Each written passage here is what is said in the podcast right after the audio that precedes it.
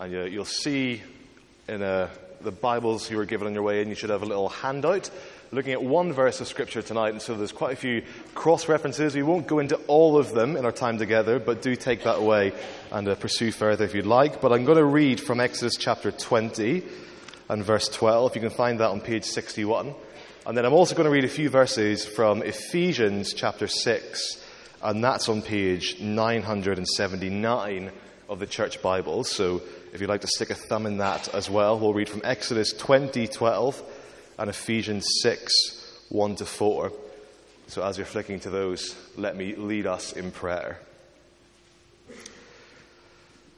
Uh, God our Father, as we've prayed uh, several times this evening already, it is a privilege to call you Father, uh, to know you as we've just been singing, uh, that you have towards us the affections of a Father who will never let us go.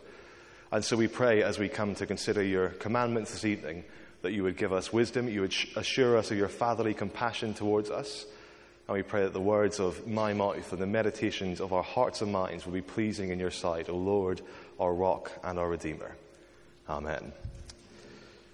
So, Exodus chapter 20, verse 12, the fifth commandment Honor your father and mother, that your days may be long in the land that the Lord is giving you in Ephesians chapter 6, verse 1 Children, obey your parents in the Lord, for this is right.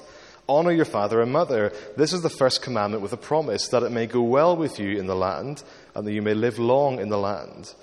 Fathers, do not provoke your children to anger, but bring them up in the discipline and instruction of the Lord. Amen. Well, I don't know if you've heard this before. It's been observed that the first four of the Ten Commandments that we've looked at so far all relate to how we uh, know God and relate to Him. And then the next six are all about how we relate to one another. Now, obviously, that is a distinction which has its limitations. It's not one that the Bible highlights for us explicitly. And also, of course, how we relate rightly to God will have an impact on how we relate to one another. I hope we've seen something of that in the first four sermons in this series. And how we relate well to one another will be heavily influenced by how we relate to God and will help each other to relate to God. So it's not a sharp line of distinction, but it is helpful in some ways. And so as we come in the next few weeks to think about human relationships, and what God has commanded concerning how we know and relate to one another as His people, Obviously, that is going to bring some fresh challenges and complications. Uh, we met the Pharisees in the reading that Hilary brought to us earlier. And we don't hold the Pharisees up as examples to follow, but if you want to be a Pharisee, it's really not that hard. There's just two things you need to do. You take God's law, and you either subtract from it, reducing the demands that it's making of you, or you add to it, tacking on lots of your traditions and thoughts and following them instead of what God has commanded. And I wonder if we, as we move to these next six commandments and think about relating well to one another, if that becomes a particular temptation in the sphere of human relationships, maybe, maybe even most of all this evening as we begin at home with how we ought to relate to our parents. We will know, of course, that our relationship with our parents can be the most significant relationship that we'll ever have, for good and for ill. And we obviously won't be able to cover absolutely every situation in this room, let alone in the world at large, in one sermon. I'm hoping that Q&A afterwards might be a helpful time of clarifying any questions that you have specifically. But what we do want to do this evening is to consider the why, what, and how of the fifth commandment and I hope that as we do that, we're going to see a couple of things. First of all, I want us to see that there's lots for us all to learn as children, but also lots of lessons to take on board as parents and potential parents in the future, as well as, maybe most fundamentally of all, as we want to do in every single one of these commandments sermons, reflect on what this all reveals to us about God, the God who helps us in our obedience to this commandment. So, first, let's consider then the why. Why honor our parents?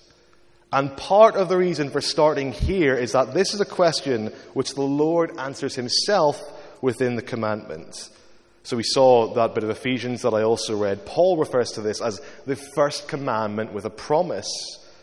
For Israel, then, the results of obedience to honoring your father and mother are that your days may be long in the land that the Lord is giving you. Now, that's a promise, as Paul calls it, with lots of implications. But at the very least, what God is saying here is that one of the keys to prosperity when Israel enters the promised land is honoring the hierarchies that he has set in place for the common good. The broadest application, therefore, of this fifth commandment, it doesn't end at home.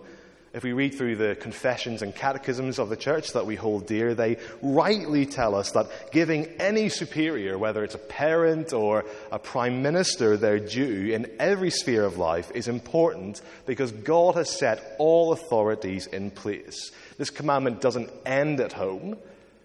But for us this evening, as we consider it, it begins at home with the micro unit that God has set up for human flourishing, the unit of the family. And really, that's all a way of saying that the fifth commandment really deals with creation order. That's why it's a completely unqualified statement as Moses delivers it to the people. Honor of parents isn't something that we do in response to their good character.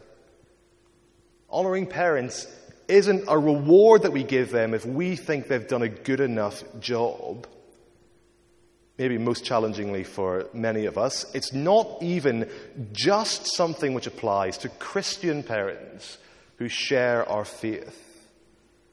No, this is a commandment given in relation to how God has structured the world in the best way for human flourishing. Uh, I've mentioned before, I'm a big fan of the series Band of Brothers, following a group of soldiers through the Second World War. There's a scene in that towards the end of the series where the main character, he's been promoted through the ranks as the series goes on. He meets his old mentor. They didn't get on. His mentor has a, a stalled in his career, whereas the main character has become a major. And there's an awkward exchange where his old mentor, just a lieutenant, walks past him and tries to avoid his gaze, doesn't want to salute him. And the main character, Major Winters, says, Lieutenant Sobel, we salute the rank, not the man. We salute the rank, not the man. And it's the same as we think of honoring our parents. To a greater or lesser extent, we salute them, we honor them because of who they are, their office and status given by God, not first and foremost because of what they have done. This is a commandment which applies to all of us for all of our lives, even long after our parents have, have passed away. Now, I realize in saying that, that is not necessarily an easy thing to hear, and there will be lots of, but what about this type questions in relation to what I've just said. And so it's helpful now to move straight on to our second heading what? What does honouring our parents mean? And I'm aware that maybe the biggest and most obvious but what about question is how on earth am I meant to honour parents who themselves are far from honourable? I've told some of you before that an old minister friend of mine used to say that God gives you marriage to teach you how selfish you are, and He gives you children to teach you how angry you are. And that man had five children. They've since adopted, I think, two more. So I guess that's a point that God has really been driving home for him. But his words always remind me that even the very best of earthly parents, will constantly find themselves battling against their anger, battling against their selfishness, battling against their sin of many kinds in order to do what's best for their children. And therefore, inevitably, they will get it wrong from time to time. And it is hard in those situations to honor them. But actually, we know that in worse cases, earthly parents can withhold their attention, their affections, even the most basic level of care for their children through negligence or through absence. So here's a really important thing to clarify right away. Honoring parents does not mean an unquestioning acceptance of anything they command and anything they do at every stage of life. To put it as clearly as I can, the fifth commandment is not an excuse for negligent or abusive parenting. It is not the Bible's version of children should be seen and not heard, and it is not saying that if we do have experiences of parents who have let us down very, very badly indeed, that we have to accept that and suffer in silence. And so, if that is you, I want to say that we as a church would love to help you work through or process anything, whether that's something in the past or something which feels a lot more present to you do come speak to me or one of the elders or someone on the staff team afterwards. We'd love to do anything we can to help you work through that. And just to tee up what we'll see a bit later on, we will reflect later on the real comfort of knowing the God who, as we've just been singing, gives us the affections of a father who will never let us go. So, for any of us who are struggling already with the mere mention of honoring parents, uh, that is the ultimate uh, aim tonight, is to draw our attention towards our Heavenly Father, the one who will never let us down, and we'll think a little bit more about that later. But before we get there, let's remember we honor our parents because of who they are and not because of what they've done. And that means that for the vast majority of us, we need to go as far as we possibly can to respect their God given position. That will mean that in difficult cases, we may need to be very sacrificial. We may find ourselves making, uh, find that it's ourselves we have to make most of the effort to keep in touch and to practice gratitude. We may even be the ones who need to make the first steps towards reconciliation and forgiveness if that is appropriate. And I know that that is very hard to do. Uh, we thought a lot about forgiveness in the student ministry last semester probably one of the hardest things to do is to instigate a, that kind of conversation with our parents because unlike any other relationship that we have that is the one relationship in which we feel that the other person ought to be making all of the strides towards us and so that means that sometimes we may need to pray earnestly for god's patience and help but we need to keep going I'm very thankful for the example of uh, elder saints among us and in other churches I've been part of who've shown me a really good example of what it means to relate well to parents who can be quite difficult and the great sacrifice that it takes them, but how they will say that ultimately it is worth it because it's, it's what the Lord has for them. We need to keep going in this. Another big clarification to make, though the fifth commandment does assume a family relationship where God Himself is being honored as the supreme authority by parents and children alike. Uh, the first couple of commandments, we saw them a few weeks ago, were all about how God is to be the only God, the true God, the living God, the, the place of highest honor in family life as well as in everyone's life. And that does mean that for the children among us, any of us who have parents, we need to make sure that God is given the place of highest honor that He rightly commands in family life.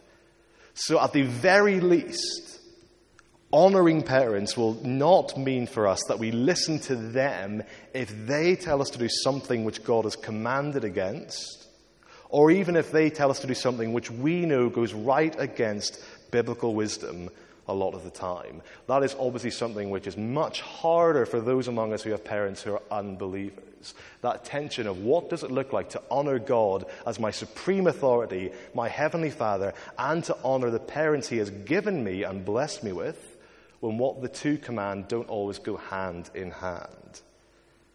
Jesus himself actually helpfully models this to us he says in Luke's Gospel, If anyone comes to me and does not hate his own father and mother and wife and children and brothers and sisters, yes, even his own life, he cannot be my disciple. Of course, the Lord Jesus is not taking this commandment and tearing it up and saying we need to hate our parents. We're not instructed to do that. Hate in Bible terms means not love as much as the other option. Jesus is saying that the highest allegiance we must have in our lives is to the Lord as Christians, that means our highest allegiance must be to following the Lord Jesus. And so, if we find there's conflict between what He commands us and what our parents instruct us to do, we follow Him. Which does not mean that we do that without respect. It means that we approach it with tact and diligence and as much honor as we can give to our parents, as much humility as we can follow the Lord Jesus with. But we do need to make sure that He rightly has the place of highest honor and allegiance in our lives. That's on the children side of things. The fifth commandment, though, also means that parents among us need to make sure that God really is given the place of honor he rightly commands in the first two commandments. And that will be true both in how we speak of and treat him in family life, as we instruct our children about him, as we make sure we talk about the Lord and pray and, and have spiritual conversations regularly.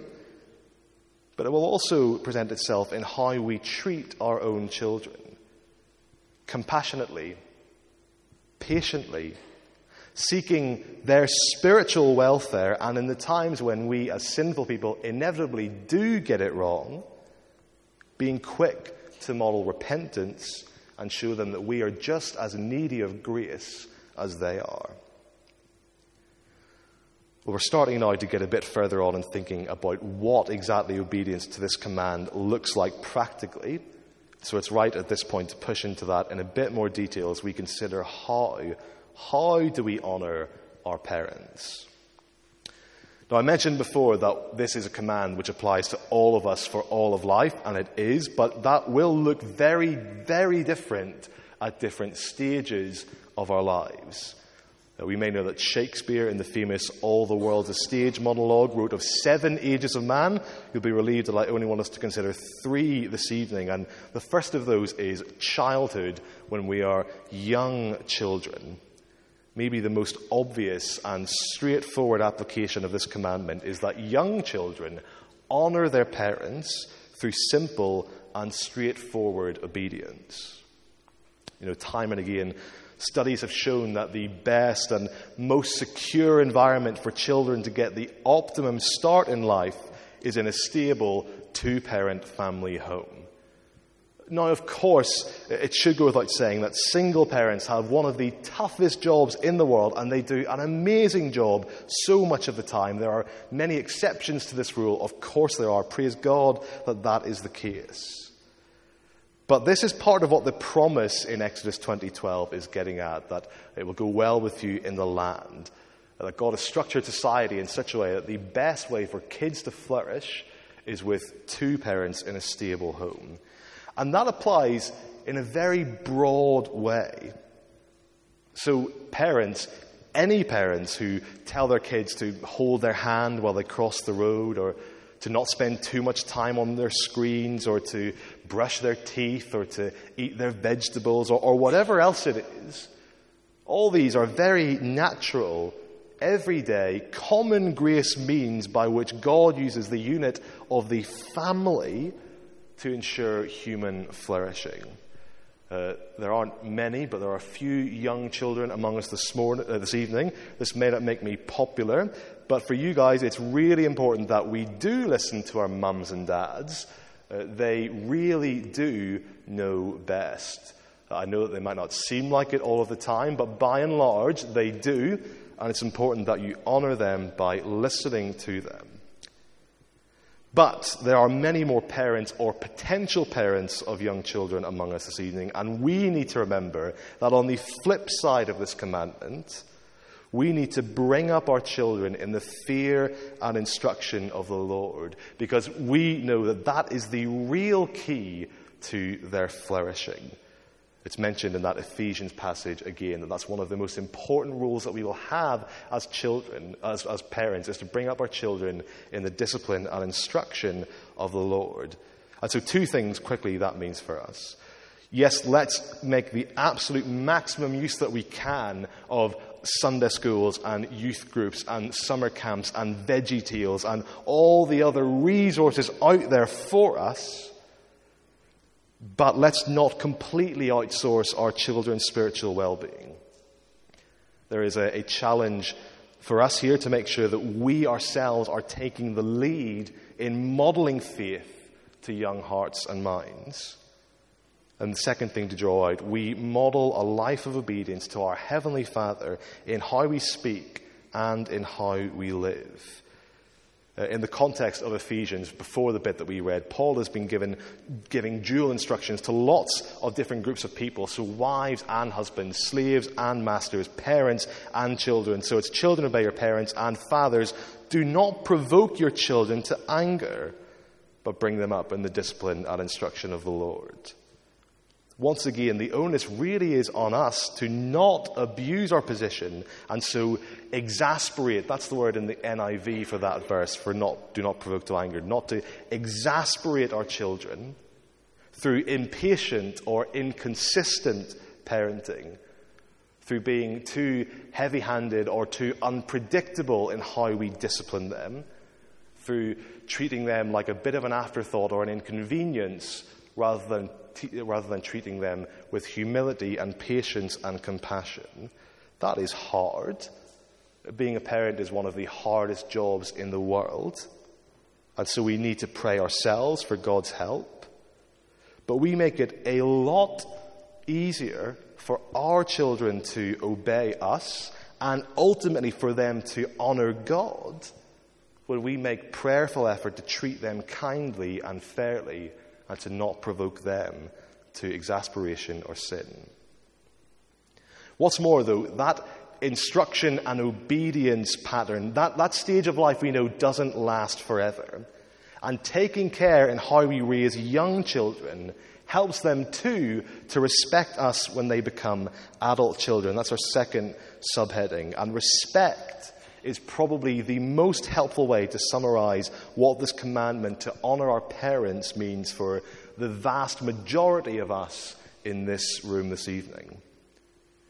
As adults, we are not bound to obey everything our parents tell us to do in the same way as when we were children, in part because well, hopefully by the time we, let's say, move off to university, we kind of know how to dress ourselves and feed ourselves and to look both ways before crossing the road, although maybe for some of us, some of those are, are ongoing lessons.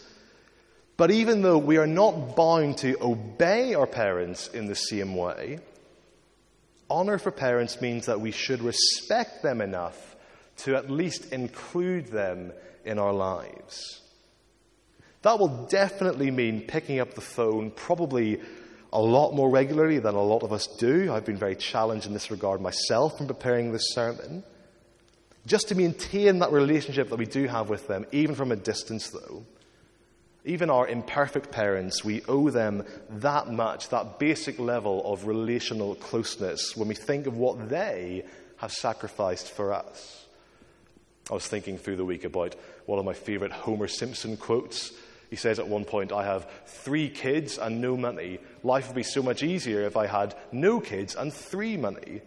Kind of sums up the, just one of the ways in which parents give so much of themselves sacrificially to raising their children.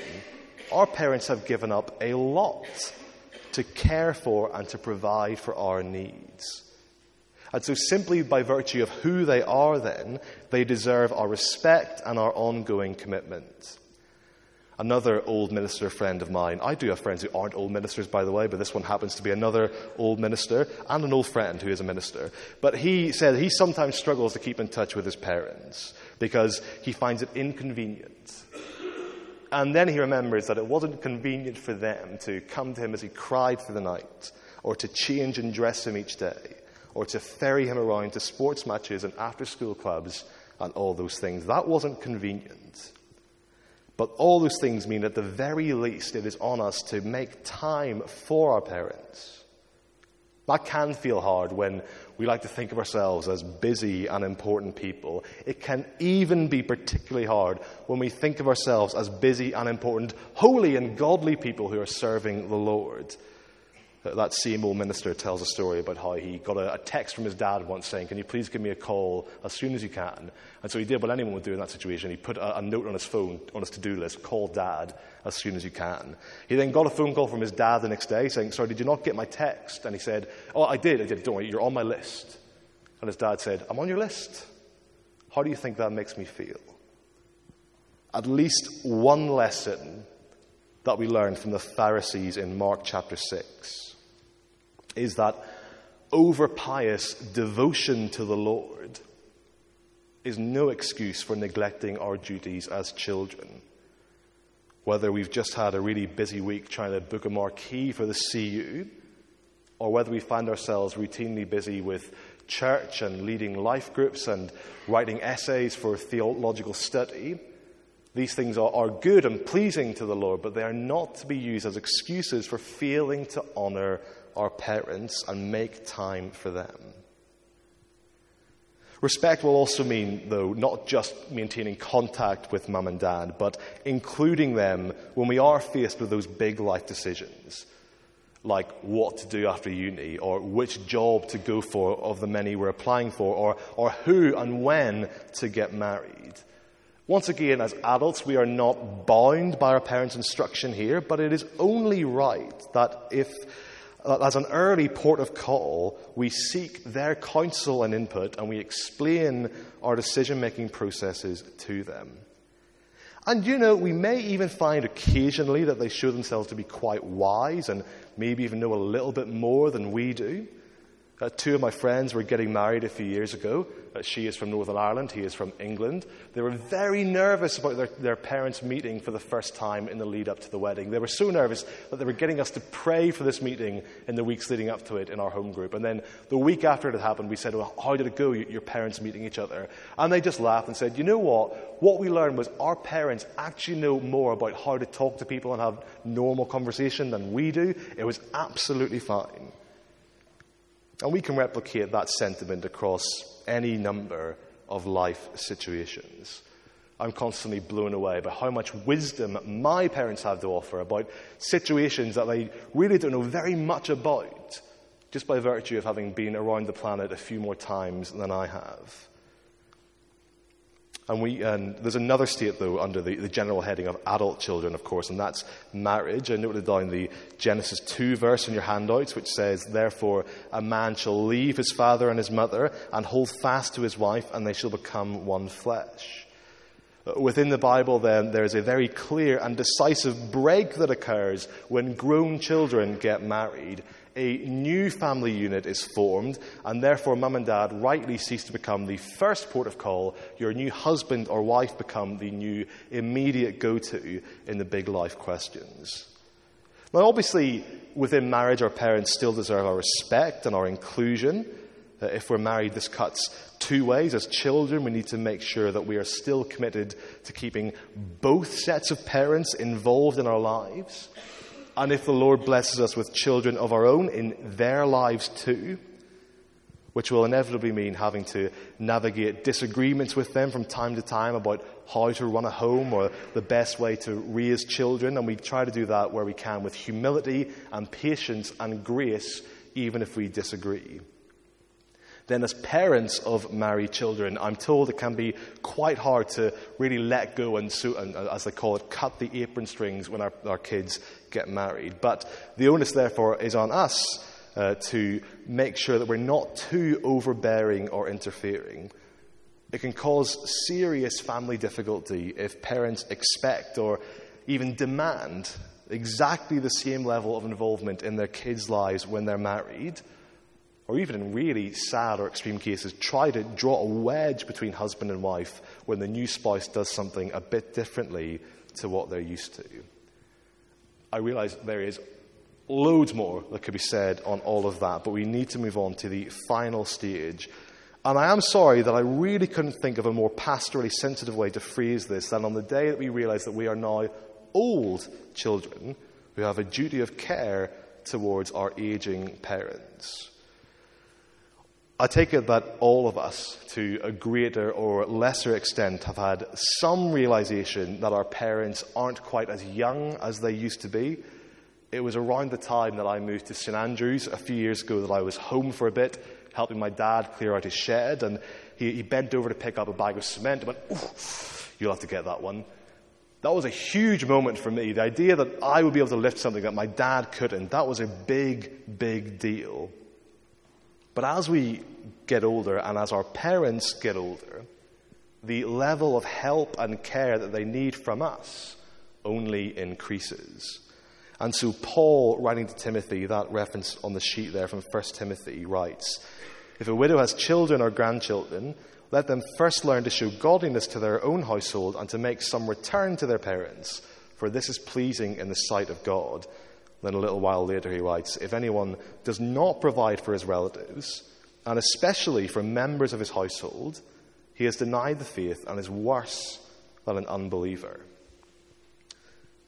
So these are challenging words, and that language of making some return is really helpful. We repay the love that our parents have shown us, as we've just been talking about. We do that now through phone calls and visits and as many WhatsApp pictures and videos of the grandchildren that their data allowance can carry. That's how we return their love to us in this stage of life. But the ultimate way in which we give return, in one sense, the truest honor we can pay our parents is by, if and when the time comes, caring for them in their old age with the same level of sacrifice, patience, and tenderness that they cared for us in our infancy. And can I just say that that means that one consideration which needs to be given if you're weighing up marriage as a, a new family unit is what that will look like to care for two sets of parents. I have no driving ambition to live on the Isle of Lewis in my life, and Judy has no great desire to live in Northern Ireland. I can't think why, but she doesn't. But before we get married, I am so glad that we had a conversation about whether we would be willing to move to one of those places, at least for a season in life, if her father or my parents ever need our help. To which, wonderfully, the answer was yes. I personally think it would be slightly scandalous if we left care for our aging parents to unbelieving siblings and aunties and uncles rather than being willing to do as much as we can ourselves. Because I think, what would that say about the gospel? What would that say about God the Father we love if we can't show that same love to our own parents? That's just one personal challenge I've been reflecting on. And again, there's much more to be said on it. Do ask any clarifying questions on that in the Q&A, which we'll move to soon. But for now, we must draw to a close. And as we do, I realize that I've thrown out a lot of information tonight. I've thrown out a lot of challenges, things which we may find very difficult, maybe even things which have brought up some very difficult feelings or complicated emotions for us. That's almost inevitable when tackling the question of parent relationships. And so, as we close, I want us to see again that God has revealed himself as Father. God in Christ has given us the right to be called his children. That's how we opened our time together this evening. And Jesus, as God's beloved Son, has modeled perfect obedience to God the Father. We said a few times throughout the series, rightly, that these are not instructions given that we might make ourselves right before God. They are given after He has already won us, redeemed us in His love. And so we need to remember tonight, once again, that our ultimate hope rests on a Son, God's Son, the Lord Jesus, who showed perfect honor to His Father if we find ourselves challenged, like I find myself challenged on how we as children or how we as parents get this wrong, then yes, it is right that we repent. It is right that we try to be more godly in our approach. But ultimately, it's right that we turn to Jesus and see that our hope rests on Him, the perfectly obedient Son. And it's also right as we close that we remember that our ultimate honor goes to a perfect father. A father who, unlike our earthly parents, never lets us down, never can let us down, has promised that he never, ever will let us down. It's when we feel the embrace of our Heavenly Father, trust in His promises, know the compassion and tenderness and delight He takes in His children, that we find honoring our earthly parents is that little bit easier, even when that's in a difficult situation, and that our, our care for our own children, we want more and more to imitate his care for us. There are other words that Jesus says that I didn't put down on the sheet. Later in Luke, he says, Truly I tell you, there is no one who has left house or wife or brothers or parents or children for the sake of the kingdom of God who will not receive many times more in this time and in the age to come eternal life. When the relationship between parent and child is difficult, it is one of the most difficult things in the world. I'm aware of that. And so, as we close, I want us to hear this wonderfully reassuring promise from Jesus that even when that human relationship feels very strained, feels very painful, we have the wonderful promise, the wonderful assurance of what life in Christ, what life in God's family brings us. Real intimacy and closeness with many fathers and mothers, brothers and sisters, aunties and uncles in Christ, and ultimately, eternal life in the presence of God our Father who loves us and who will not let us down, who will not let us go. Why don't we pray to God our Father now as we close? Our Father, we thank you that you are good. We thank you that as a father has compassion on his children, so you have compassion on those who fear you, who know you, and who love you. And so we pray that you would help us to rejoice in you this evening. We pray that you would build us all up and draw us closer to you uh, to be trusting in, in your promises and to know your compassion towards us.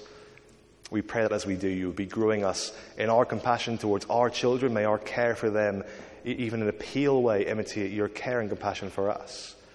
And as children as well, Father, we pray that the honour that we rightly reserve for you will be shown to our earthly parents as well.